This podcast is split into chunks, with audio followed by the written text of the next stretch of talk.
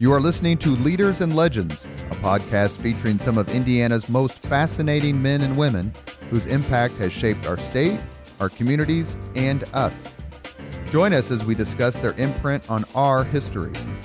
Leaders and Legends is brought to you by Veteran Strategies Incorporated, your local veteran business enterprise specializing in public relations, media relations, public outreach, crisis communications, and digital photography. My name is Robert Vane, Principal of Veteran Strategies, former Deputy Chief of Staff to Mayor Greg Ballard, and Communications Director for the Indiana Republican Party. I'm honored to be your host for our discussion. You are listening to Leaders and Legends, a podcast presented by Veteran Strategies and sponsored by Girl Scouts of Central Indiana. MacAllister Machinery, your friendly neighborhood Caterpillar dealer, and the Crowne Plaza at Union Station and Grand Hall Conference Center, located downtown Indianapolis.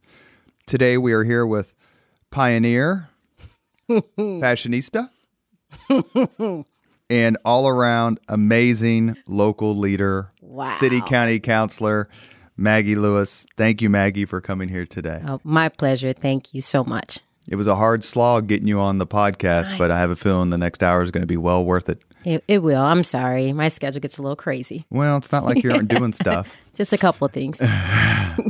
We are joined today by the CEO of Girl Scouts of Central Indiana, Danielle Shockey, and she is going to start it off.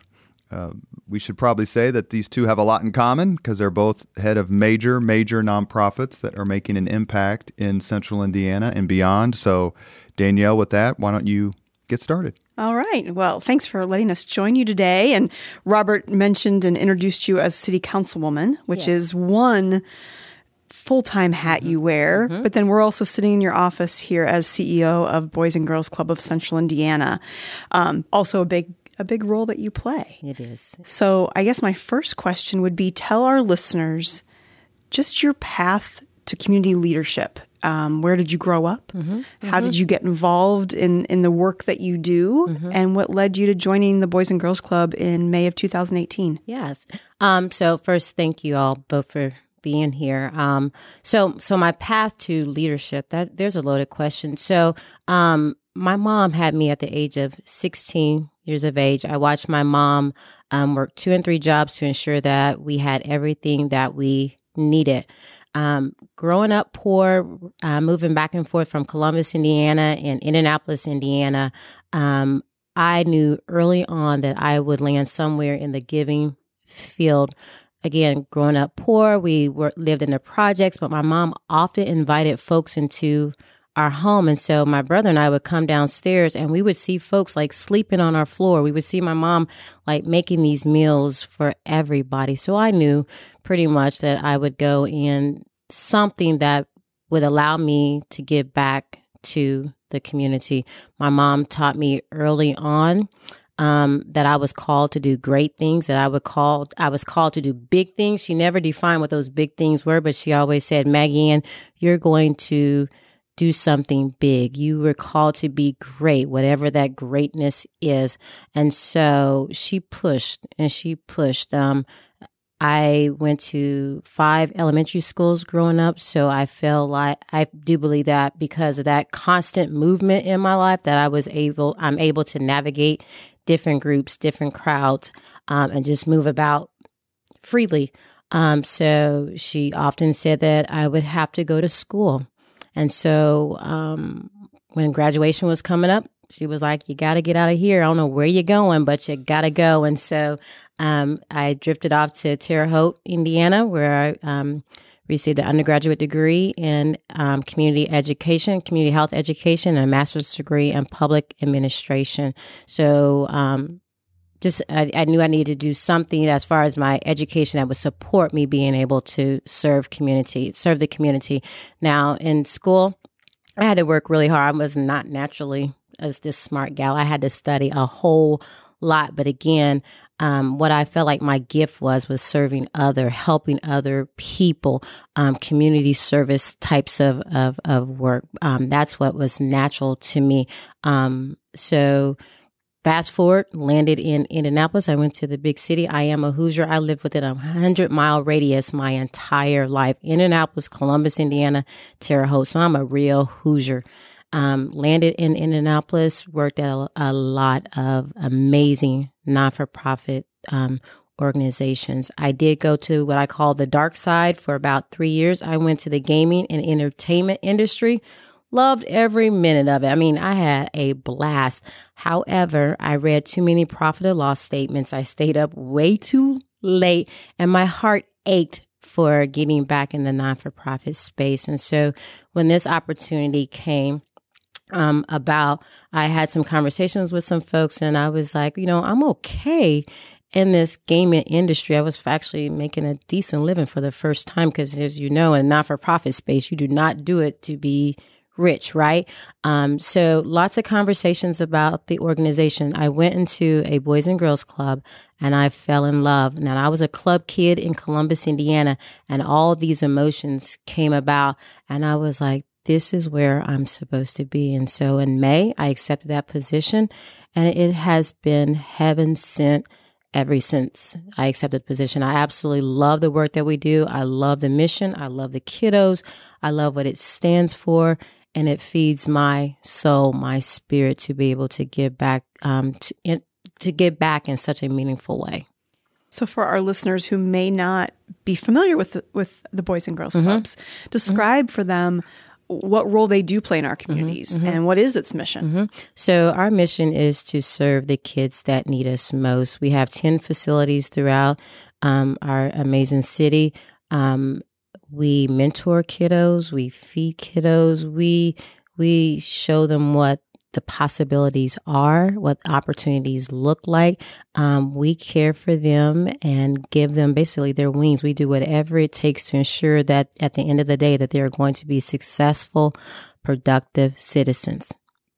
How do you think so, talk a little bit about your role in the city council. Mm-hmm. Um, it, I imagine that you have this perspective of our city mm-hmm. and its areas for potential growth mm-hmm. and need and future, and how you can really maybe almost capitalize on the two roles together, mm-hmm. right? You can mm-hmm. see what youth need and then make it come to life. Mm-hmm. Have you seen such yeah, connection yet? Yeah. So, being a member of the city county council, we get to really study the city and accounting. And like you said, we know where those gaps are. Um, and being a social service provider, and I've been, like I said, I've been in social services my entire career except for those three three years. Um, I've been able to to use that platform to speak on what is truly needed in our community, whether it's addressing addictions in our community, um, the homeless issues in our community, education in our community. Um, I get to take that experience and, and and bring it to the city county council. So I'm able to use my my work experience, my professional experience, and bring it to the attention to of the, the rest of my colleagues on the city county council. Yeah. So a similar question then. Um, I'd like to think that all of our citizens are very uh, in tune with local design of government, mm-hmm. um, but maybe not. So mm-hmm. talk about what does the, the, what what does the city council represent? Mm-hmm. Who do you represent? Mm-hmm. How do you come together? What is your major mm-hmm. focus? Just describe that maybe for our yeah. listeners. So, as a member of the city county council, we are um, you're the legislative body. We are equivalent to Congress is to the president of the United States is how I often describe it. Um, we're responsible for your local taxes. We're lo- we're responsible for police and fire, the library, the air- airport, those municipal corporations. But we are the purse strings to the city, of city and the city and um, Marion County. Very good. All right, and I think I I, I think I remember you were the first woman to serve as president. Yeah, I had the honor. I had the honor of serving as the first female to lead the city county council, which is just bizarre to me at this um, date. Like I'm the first female, and you know I did not take that for granted. I recognize that there are and there were like some amazing women before me that served um, on that on that body. Yeah. So I'm from the Girl Scouts. You mm-hmm. were a Girl Scout. You've been honored as the as a Girl Scout yeah. woman leader yeah. in our community. Um, how, what would you say to girls? You know, you were the first woman, Mm-hmm. and like you just said, it was kind of surprising.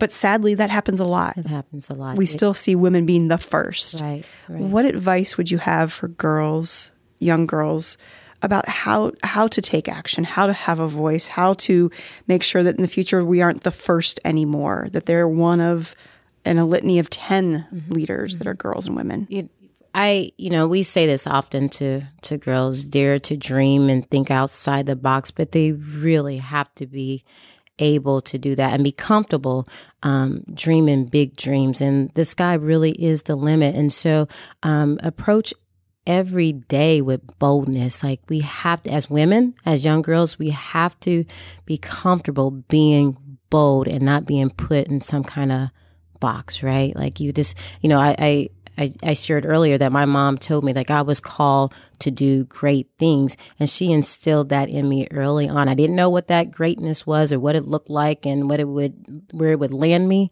but I knew that like I was supposed to go about life doing bold things and that stayed with me. I heard it all of my life. And not all young ladies are going to hear that, but we as leaders, we have to reach back and we have to be comfortable telling our girls that you can truly do anything that you want to do. Talk about so you mentioned bold and big a couple times. Mm-hmm. What's something that you are most proud of that you would consider big and bold in your own career? In my own career, um, being the first female to serve as president of City County Council, I did not set out to be in politics. Nothing in my past said that I would be a member of the City County Council, let alone be the leader of the of that crazy pack, right? Um, so serving as president of City County Council, doing the work with um, Al Hubbard on the um, Lewis Hubbard group, um, getting out front on transit, um, on mass transit. Like I'm excited to see that red line with all the things that are happening within, you know, and with trying new things and being bold. There's going to be issues along the way, but I am crazy proud of that red line out there on Meridian Street, Capitol Capitol Street. Um, I am ecstatic about the work that we did with pre-K with Mayor Greg Ballard. Those are the things that really, really excite me. Thinking to the future, if you could pick a couple things that need to be big and bold for our city to keep advancing, what would you? What's on the horizon mm-hmm. for you? Like you think this needs to happen first? I, I think we continue on the transit piece. Like I, I think that our city deserves a transit system that, that is as sexy as we describe our, our city, right? And it's not just for a certain type or a certain class. In order for us to continue to elevate and grow, we need to have this robust system. We need to be able to get throughout the city of Indianapolis. We need to get to Greenwood. We need to get to Carmel. Like we need to be able to park our vehicles if we want and move about freely. So I think we, we need to stay there. I think we need to continue the conversation on education. I think education is so important. It's, it's a deal breaker for some folks when they consider moving to our community. So how do we ensure that we have this great education system and not just one system, whether it's charter, whether it's public, whether it's township schools. How do we as a community wrap our minds around making our education system better for everyone in our community? Are we getting there? I, I think we are. I, I really do believe we're getting there. And I know that um, I think sometimes our egos in the past, things that happen in the past in our community, keeps us from moving a little bit swifter. I like things to happen pretty quick. That's not my that's not my my gift in life. Like I want things to happen quickly. Um, however, um, I, I think we're getting there, and I think we are doing better with having those tough conversations about educations, those honest conversations about education. But we are definitely making progress. Very good. What about you mentioned your mom said something to you over and over again? Not every girl, little girl, ends up Yeah. to have such great success. Where and how can that happen if it's not in the home? Like as a mm-hmm. as a society, how mm-hmm. can we make sure that every little girl, and just this is just in Maggie's opinion, can have somebody like your mom? I, I think it's program. I think it's the social service agencies. I think it's Girl Scouts. I think it's Boys and Girls Clubs. I think it's our teachers. I think it should happen in the churches. Um, I, I think mentorship is so important. Um, I at times I feel um, that we as a community overlook the role of our social service agencies. I think that it the same way that we invest in businesses, we should be investing in our non for profit space because again, it can make or break a community, right? We do that, that work that truly touch folks' everyday lives. That's actually a really good segue I wanted to touch upon since I think Robert mentioned you and I both are in roles leading mm-hmm. these nonprofit mm-hmm. youth spaces and fairly new in mm-hmm. our roles, mm-hmm. both of us less than mm-hmm. two years. The nonprofit landscape of being able to run an, an organization like Boys and Girls Club and mm-hmm. Girl Scouts is becoming more and more challenging. Right. Describe where that challenges come from and what do you think needs to change or give regarding the way in which we as nonprofits seek support in the community mm-hmm. or the way in which the community begins to understand that we do serve a greater purpose? Mm-hmm. I, I think oftentimes in the non for profit space, we get busy doing the work and we forget to tell our stories, right? And so people do not give to organizations or individuals that they, they don't hear from. And so one of my biggest takeaways when I was away from non for profit space is marketing and telling that story. I think, again, we get into this space truly to help others become better or find their greatness, right? We don't do it to boast. But again, in order for us to raise those dollars, raise awareness, we have to get out there and start telling that story more and more. We have to market our non for profits. Um, and then also the costs associated with our work. Um, we in non for profit, we call it overhead. Well, if we don't have the people to do the work, we can't do the work, right? So it's the cost to do a business. And so we have to speak the same language as business folks do, right? And so yes, in order for us to do what we need to do, we have to have caseworkers, we have to have social workers, we have to have someone to drive the buses, right? It's not overhead, it's the cost of doing business. And what does that cost to save a person's life? Mm. Right? it's a hard price tag to come up with. Exactly. Yeah. Exactly. Yeah. What um so again, back to the Boys and Girls Club. Mm-hmm. Strategic thinking for the future there. You mentioned 10 sites. Mm-hmm. Is that enough? No, it's not enough. But again, we come back to the dollar and cents in the non for profit space. You know, we get requests all the time like, hey, we need a, a club um, down south, further south, or further west.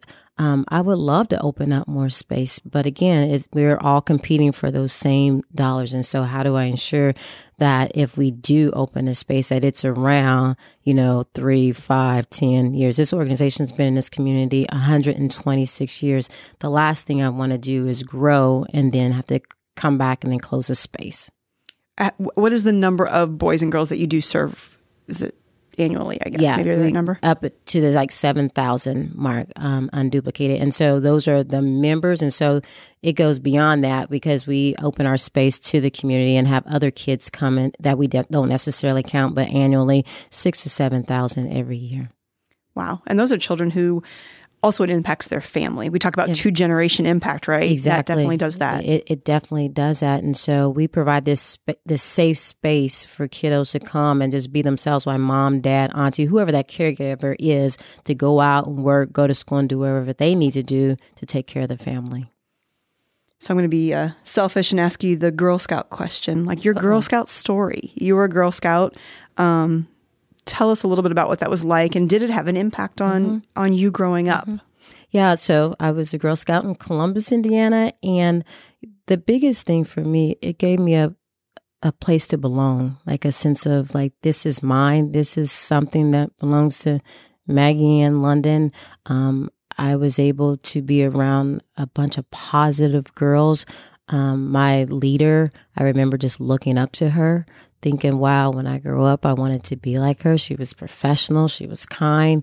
Um, and so moving back and forth, um, like I said, I went to five different schools. And so when I got back to Columbus to be a Brownie, to be a Girl Scout, that really felt special to me. Again, it was something that I owned. Mm-hmm. Right. And I think that's the same for our girls now. Mm-hmm. It's a it's a safe space. It's a safe space with right? women who they look up to. Mm-hmm. It becomes mm-hmm. this intimate relationship, mm-hmm. which mm-hmm. Oftentimes they don't find mm-hmm. elsewhere. Yeah, so. and the space. Like now that I'm older, I appreciate going to this this space with the other girls. Again, growing up poor in some of the neighborhoods that we were at. Um, you know, lots of lots. I remember when um when I was living here in Indianapolis, I went to school 42 over on the west side. And I remember someone driving by and shooting a gun. And I remember all the kids taking off running, right? So when I was in Columbus and been able to go to a nice place and just have fun with other girls and not even think about guns being shot out, right? That space meant something to me. Let's bring in some testosterone to our oh. conversation. Oh. Robert. I guess that's the Robert Vane. I guess that's me. uh, you're listening to Leaders and Legends, a podcast presented by Veteran Strategies and sponsored by Girl Scouts of Central Indiana, MacAllister Machinery, your friendly local neighborhood Caterpillar dealer, and the Union Station and Grand Hall at Union Station Conference Center, uh, downtown Indianapolis. You mentioned a few things earlier about education. Mm-hmm. And one of the things you mentioned was the word first being in front of people's names. Mm-hmm. And we have one, mm-hmm. and that's the new IPS superintendent. Mm-hmm. Uh, talk to a little bit, please, about Aleesia Johnson and your connection to IPS and mm-hmm. what you think this uh, appointment will mean for the city and the district and the neighborhoods. Mm-hmm. A, a couple things come to mind when I think about our new superintendent. The passion that she has, like you cannot fake passion. And that lady is very passionate about education. And I think it comes across whenever she speaks, whenever you're in her space. She really what she really wants what's best for our kiddos. And I appreciate that. Now, not to take away that there, there is a business to everything that we do, but I feel like her passion is so important.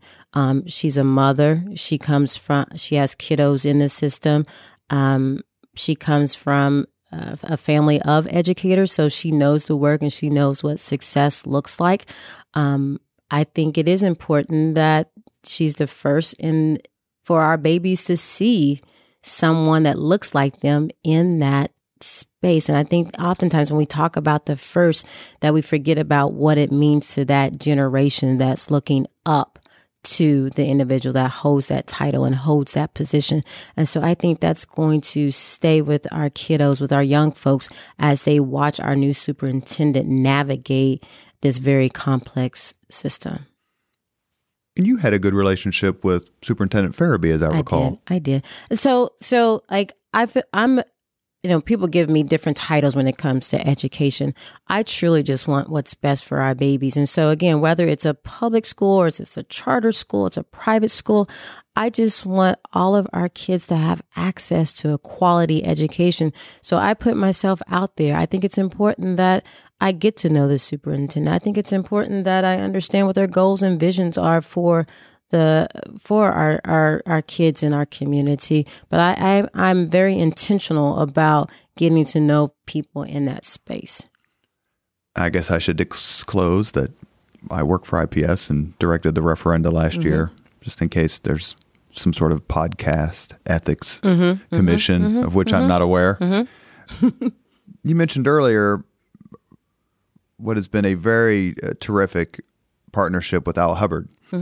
And so, Al someone we'd like to try to get on the podcast. Uh, he has an incredible business career. Mm-hmm. And for those of you who don't know, um, went to Harvard Business School with President George W. Bush mm-hmm. and was a long time is a long time friend. Actually worked in the administration, mm-hmm. but came back here and has really focused, much like Fred Klipsch, in a philanthropic way, but also in a policy way, on education, mm-hmm. uh, education choice, just as broadly defined as possible. Mm-hmm. What led to your uh, connection and collaboration with Al Hubbard, and what did you learn from that? Mm-hmm. So, uh, or what did you teach him from that? I'm not sure if I taught Al anything. However, first of all, let me say Al is an amazing individual. And if you think about two people being different, Al and I are like peanut butter jelly. Um, like we are very different individuals. Um, politically, we are different. Our upbringing is different. However, we landed on education. We both agreed that it was important that, again, that our kids have access to a quality education. So we came together and uh, with the Mind Trust and started pulling in people who agreed on education. The group was so diverse. It is diverse, um, different educational backgrounds, um, different um, area of, of, expertise, racially diverse, um, just this a very diverse group coming together for the sake of our kids and coming up with policies, um, recommendations around education. Um, again, not sure. I, I, yeah, I can't say exactly what I taught Al, but again, I felt like we were able to move the needle um, at with the the purchasing up of old IPS schools for a dollar. We pushed that. We went and had conversations with our state legislators, um, with the folks in the education space. Like we put our differences aside for the sake of our children. But in the education realm, is it fair to say there are fewer differences than there are in other policy areas? like immigration or mm-hmm, abortion mm-hmm, and, mm-hmm. and that's not what this podcast is about specifically or generally mm-hmm, mm-hmm. but there does seem to be a couple of areas where the democrats are kind of and liberals are kind of gravitating more towards the conservative republican mm-hmm. side that would be education reform and the area where uh, Republicans slash conservatives, maybe libertarians, are gravitating more towards the progressive Democrat mm-hmm. world, mm-hmm. and that would be LGBT mm-hmm. rights. Mm-hmm. Mm-hmm. Those two seem to have a pretty thick mm-hmm. Venn diagram right in the middle. Yeah. Um, without labeling you, of course. Why do you think that's so? And what do you think of people like David Harris, who we've had on the podcast, mm-hmm. uh, Brandon Brown and Shannon Williams, who mm-hmm. we both mm-hmm. mm-hmm. love, mm-hmm. uh, who work at the Mind Trust yeah. currently? David Harris founded it, and you've got you know Marianne Sullivan, right, and right, the list goes right, on and on of, of, people who are proud Democrats, but like, look, we need a different way. We like this way is not working. Right, right, right. And your question is, when you when, when you we, interact with them, what do you mm-hmm. think of that movement to to break the bonds of okay this is what we thought yeah. for years but that's yeah. not working so let's do something yeah. else because on the republican side of which i am there were a lot of us years ago who that said look our treatment of the lgbt community isn't probably what it should be mm-hmm. and let's have a broader conversation mm-hmm. and a broader mm-hmm. mind mm-hmm. so I, I think for some of the democrats that are slow to to move or open up their minds when it comes to education. I think it comes down comes back to tradition. Like we are very traditional individuals and and what our school system meant to us, that history, it's hard for us to move away from that. And then also, um, we are known to advocate for workers. And so some of the movement in, edu- in that education space may feel like we are no longer supporting the educators or those teachers, right? And to the core of Democrats, we we we fight for the workers, right? And so how do we move the needle in education without insulting educators, the people who are in this space 24/7? How do we move the needle without stomping on those traditions, right? When we speak about IPS, that rich history specifically for African Americans, it means something. Like I have family members that still will do the, the the school songs, right? Like it means something. You go to family reunion, they'll pull out those Attucks shirts, and it's like, okay, here we go down that road, right? Mm-hmm. And so that means something. So how do we talk about changing without insulting the folks who fought and lived and loved in that space for so long, right? And I think that's what we're we're up against. And so when I talk about change, I'm like, I'm not um, discrediting what you fought for and what your system stood for then, but it's not the same. And so getting people to open up their minds about what's really happening today versus what was taking place in 1956 often creates a, a, a divide, if you will. Well, and Danielle's much better to talk about education, education policy than I am, given her background mm-hmm. as a principal and work at the state. But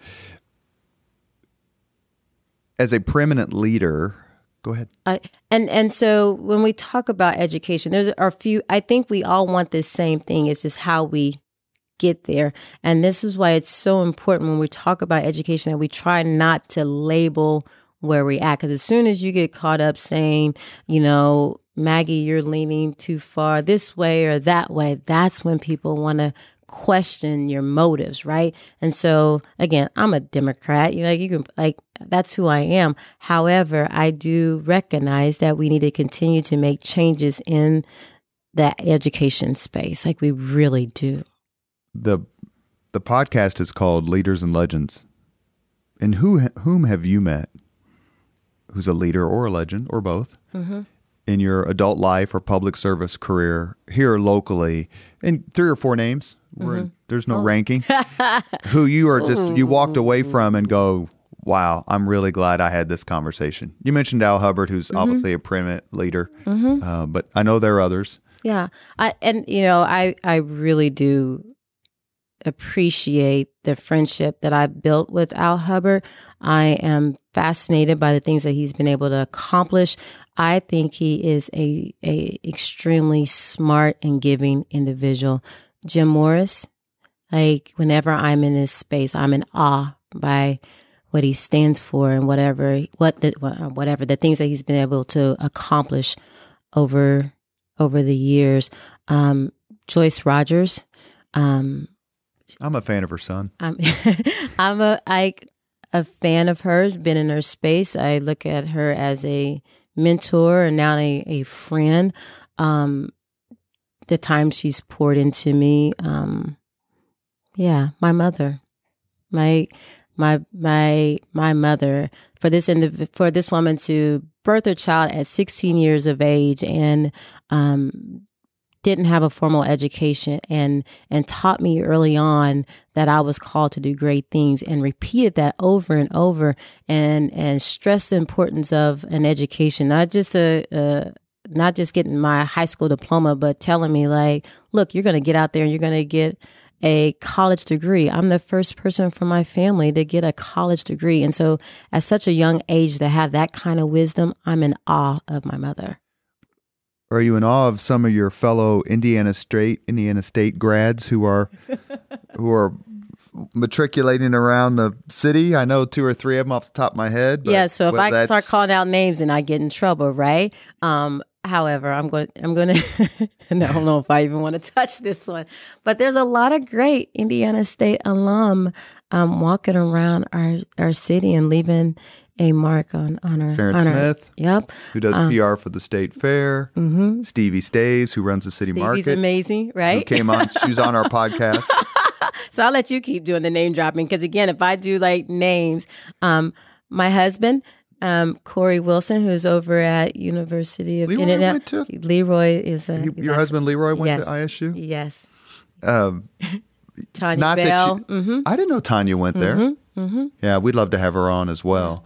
Um, not that you're not my favorite Indiana State grad. You are.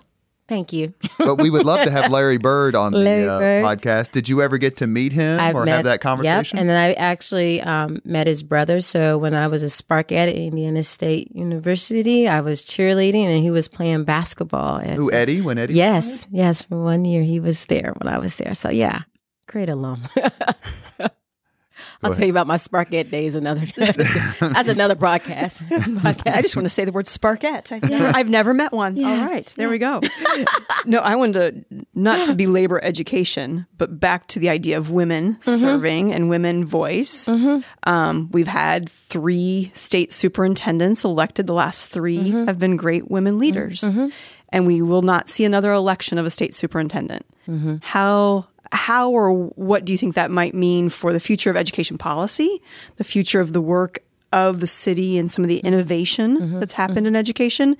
Um, and what does it mean for the voter? What, is, what, what does this change mean for our state? So when it when it comes to election, I encourage all women to run for public office because we approach things differently than our male counterparts. No offense, but we really do approach things differently and we're able to look at the big picture. I don't think we have that tunnel, sorry guys, that tunnel vision when it comes to policy. We get stuck on one issue and we one piece of the the big picture, right? And so I encourage women um regardless of, of the, the, your background and your politics to run for public office. And when we don't have a female on the ballot, it hurts all of us. And so it's going, we're going to feel this sting of not having females at the top for quite some time. I, I believe that whether Republican, Libertarian, or Democrat, we approach the business of government different than men. So yeah, I don't think you've answered this yet. So what did lead you to run? You said it wasn't in yeah there was plan. yeah there was nothing in my background that said I would ever run for for public office. Now I was fascinated with with politics, and you know I did my part. I worked the polls. I had the honor of driving driving some Congress folks around, but nothing about it said like Maggie, like you need to run for public office. So um, I was doing minding my business, doing community work on the west side um, now Representative Cherrish Pryor went on to become a state rep. It left a hole there. Again, doing the work, and then I was approached like, "Hey, have you ever thought about getting out front?" Now, it may not seem like it today, but by nature, I am a shy individual. There's nothing about having a camera stuck in your face or a microphone in my face that said, "Yeah, let me go do this." But again, after a lot of praying, a lot of poking, I went back and did some soul searching. And the only reason that I wasn't going to run for office was because I was scared. I was afraid, right? I was good in my own, my little box in my circle.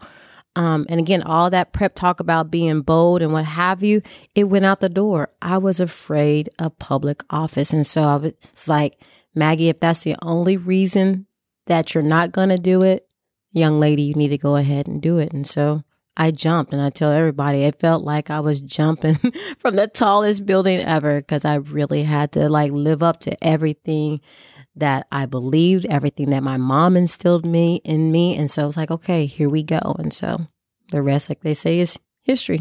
When did you? I remember we're we're fans of Cherrish Pryor here mm-hmm. on Leaders and Legends. Mm-hmm. When she and Andrea Scott and a few others mm-hmm, were working mm-hmm. in the council the office. Exactly. Yeah. yeah that was yep. 15, 16 years uh-huh. ago. Uh, when did you take over her? Um, at the end of 2008. I had one meeting in 2008 and started tw- in 2009.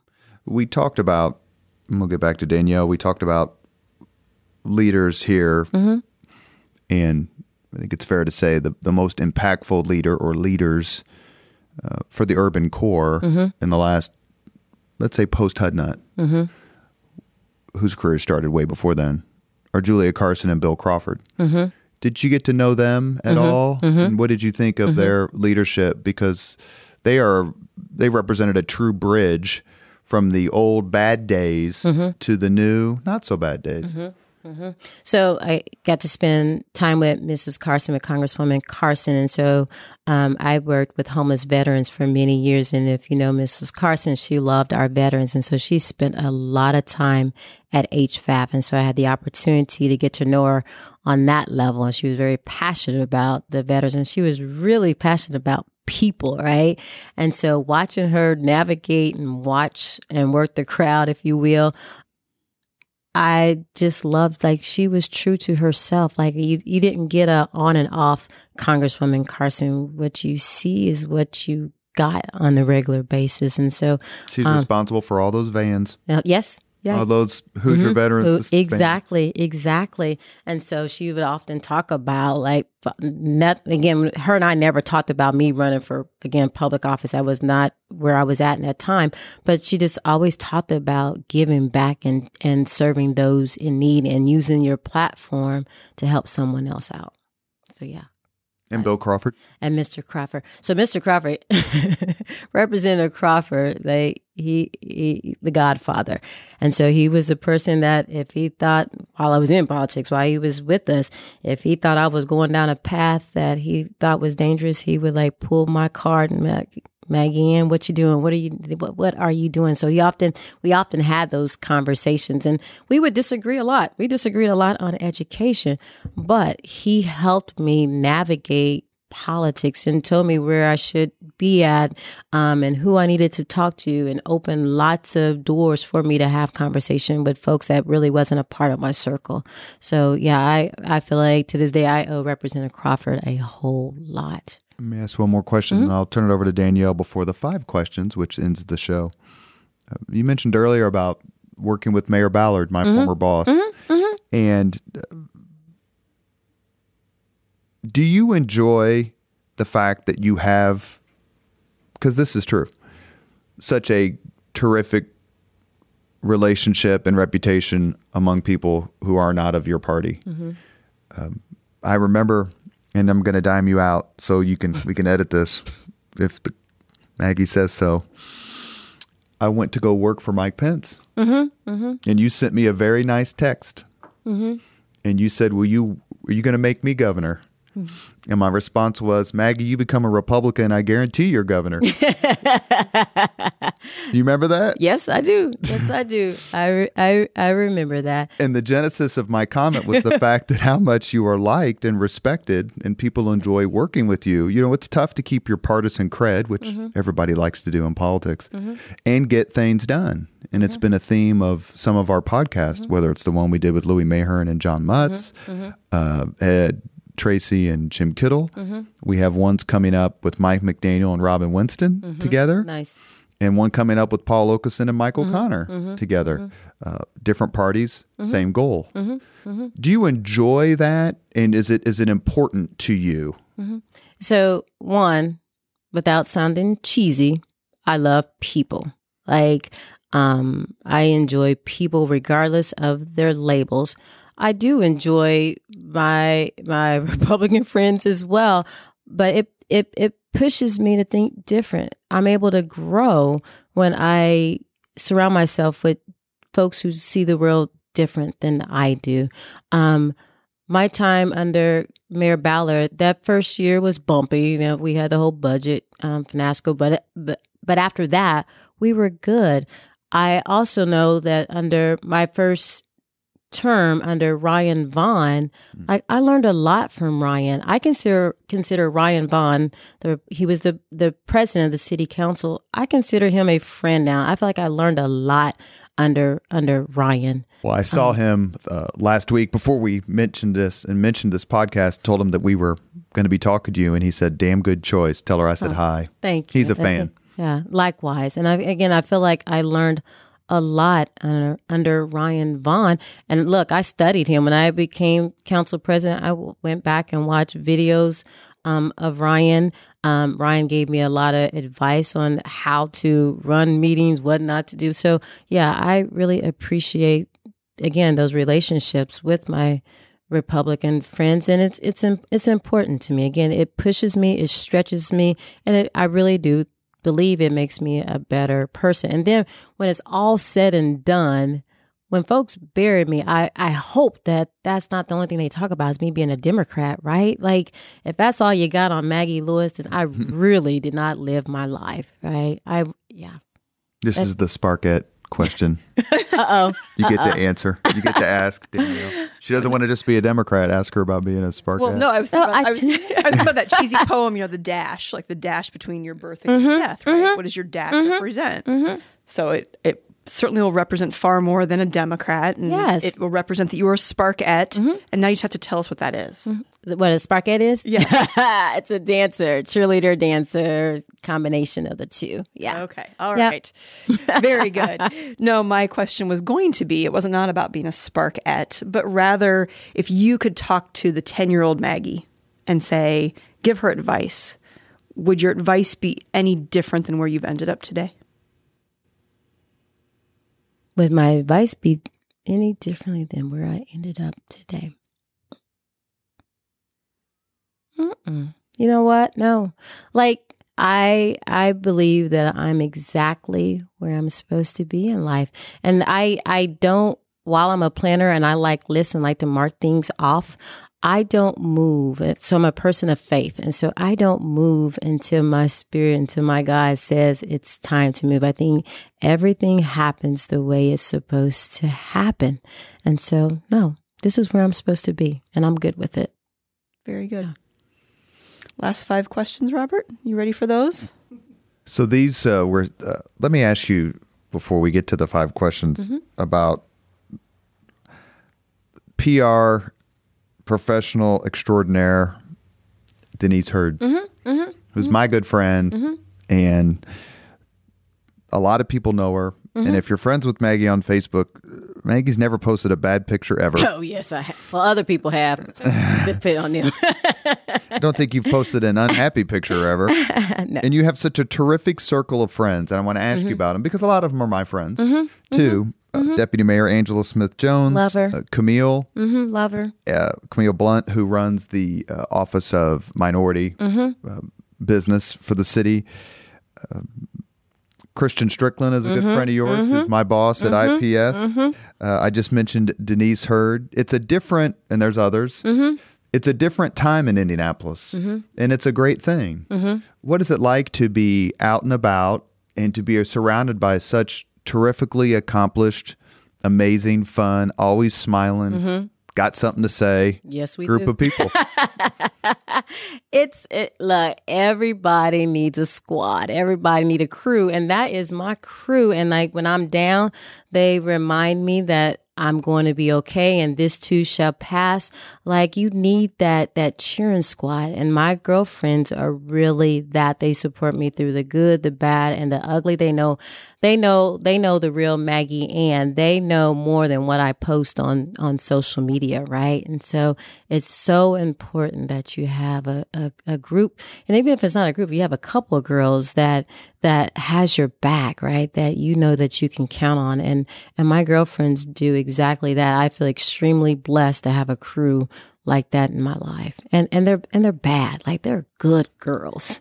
Not to boast, but I my my my, my crew is really good. They're pretty tough to beat. They are right, admit. right. They're pretty tough And there's to some beat. more that you you didn't mention, but there's some bad babes in my group. Did uh, as you as you drive around Indianapolis, Mm-hmm. knowing that you have such a prominent role in its sustain and its growth and Mm-hmm. its future, what do you see that Indianapolis needs to do? You mentioned transit earlier, but but beyond that, uh, the the theme of the podcast really is to talk about how Indianapolis has grown and who's Mm-hmm. made it grow, who's led and who's leading. Mm-hmm. And Indianapolis can't afford to stand still. Right. Play in the big leagues. right, right. And if we're going to keep up with the Orlandos and Chicagos and Londons of the world, then we got to keep moving. So to use your um, hashtag on Facebook, which is Let's Move, Let's move. how would you recommend keeping Indianapolis moving? I, I one, we need to pay attention to the elections. Everybody needs to pay attention to election. People need to vote. People need to get to know the people on the ballot. We need to um we need to select elect bold leaders. We need to get behind our current leaders. We need to get behind Tom at Cummins. We need to get behind Rick at the at, with the Pacer and Fever. Like we need to get behind those leaders and support them and push them and, and challenge them. But then also we need to do a better job at, at warming up the bench. As a community, we we often forget about that next generation. So as a community, we have to make sure that we're prepping folks to take over our city. And again, we need to start looking as ourselves as the leader, as a leading community, right? We're not this small little town. Like we are a major metro community and we need to act like that, not be afraid of that and not shy away from being a bold community. And that's something we've heard quite a bit. Mm-hmm. Actually, is is Indianapolis needs to do that, and at the same time, it can only be done if people are willing to set aside differences, whether mm-hmm. they're political differences mm-hmm. or philosophical differences. And uh, it's really glad to hear you. I'm really glad to hear you say that because a, I know that's who you are personally and genuinely, and b, I just don't think we can hear it enough. Yeah. You are listening to Leaders and Legends, a podcast presented by Veteran Strategies and sponsored by Girl Scouts of Central Indiana, MacAllister Machinery, your friendly neighborhood Caterpillar dealer, and the Crowne Plaza in Union at Union Station and Grand Hall Conference Center. We are to the five questions part of the podcast. Are you ready? I'm ready. What was your first job? I worked as a waitress at Po Folks. Yeah, we served belly washers. That is a first. You asked. that is a first. Uh, what was your first concert? New edition. Ronnie, Bobby, Ricky, and Mike. Do you want to finish that lyric? That's good. you asked. I think I was in the ar- I think I was in the army when that came out. Uh, the 80s. If you could recommend a book for someone to read, which book would you recommend? So I have two favorite. The Bible. I love the Bible for the stories, um, and To Kill a Mockingbird. Both of those have been very, very popular. Very popular. Um, for easy to understand reasons. Right. If you could witness any event in history, be there as it happened, which event would you choose? So I am a person of faith. I I would love to see the resignation resignation, Lord. Sorry. Um something with Jesus. I would like to like any event where Je- whether it's his birth, his death. I would love Sermon to- on the Mount? Sermon on the Mount, anything. Yeah. Yeah, with Jesus. Last question is if you could have dinner with anyone living today, couple hours off the record, whom would you Oh, choose? living today? Living today. Oh, wow. Who would it be? I know it'd be Leroy, but Yeah. Yeah, of of course, my husband. and Um, Leroy three. oh, that's a great question. One of the one of the the presidents. It, it doesn't matter. Yeah, a president of the United States. Any of them. To ask them, To ask them what would you want to ask him? Like, what's it like? what's it like? How does it feel to um how do you deal with how do you find your courage and strength to stand strong when people are attacking you any of the presidents i would love to hear there because it's it's like we often talk about courage but when you're faced with people throwing darts at you and critiquing everything that you do and say how do you stand and own that without responding um in a negative way are taking it so personal like i'm fascinated by people's courage If you're looking for genuineness and kindness and smarts and smile and fun and hard work in a public servant, you just heard it because nobody embodies all of these things better than Maggie Lewis. Thank you, Maggie. Thank you so much. I appreciate your kindness. Thank you. Thank you very much for listening to Leaders and Legends, brought to you by Veteran Strategies Incorporated. If you want to contact us about this program or our menu of public relations services, please send us an email at robert at veteranstrategies.com. That's robert at veteranstrategies.com.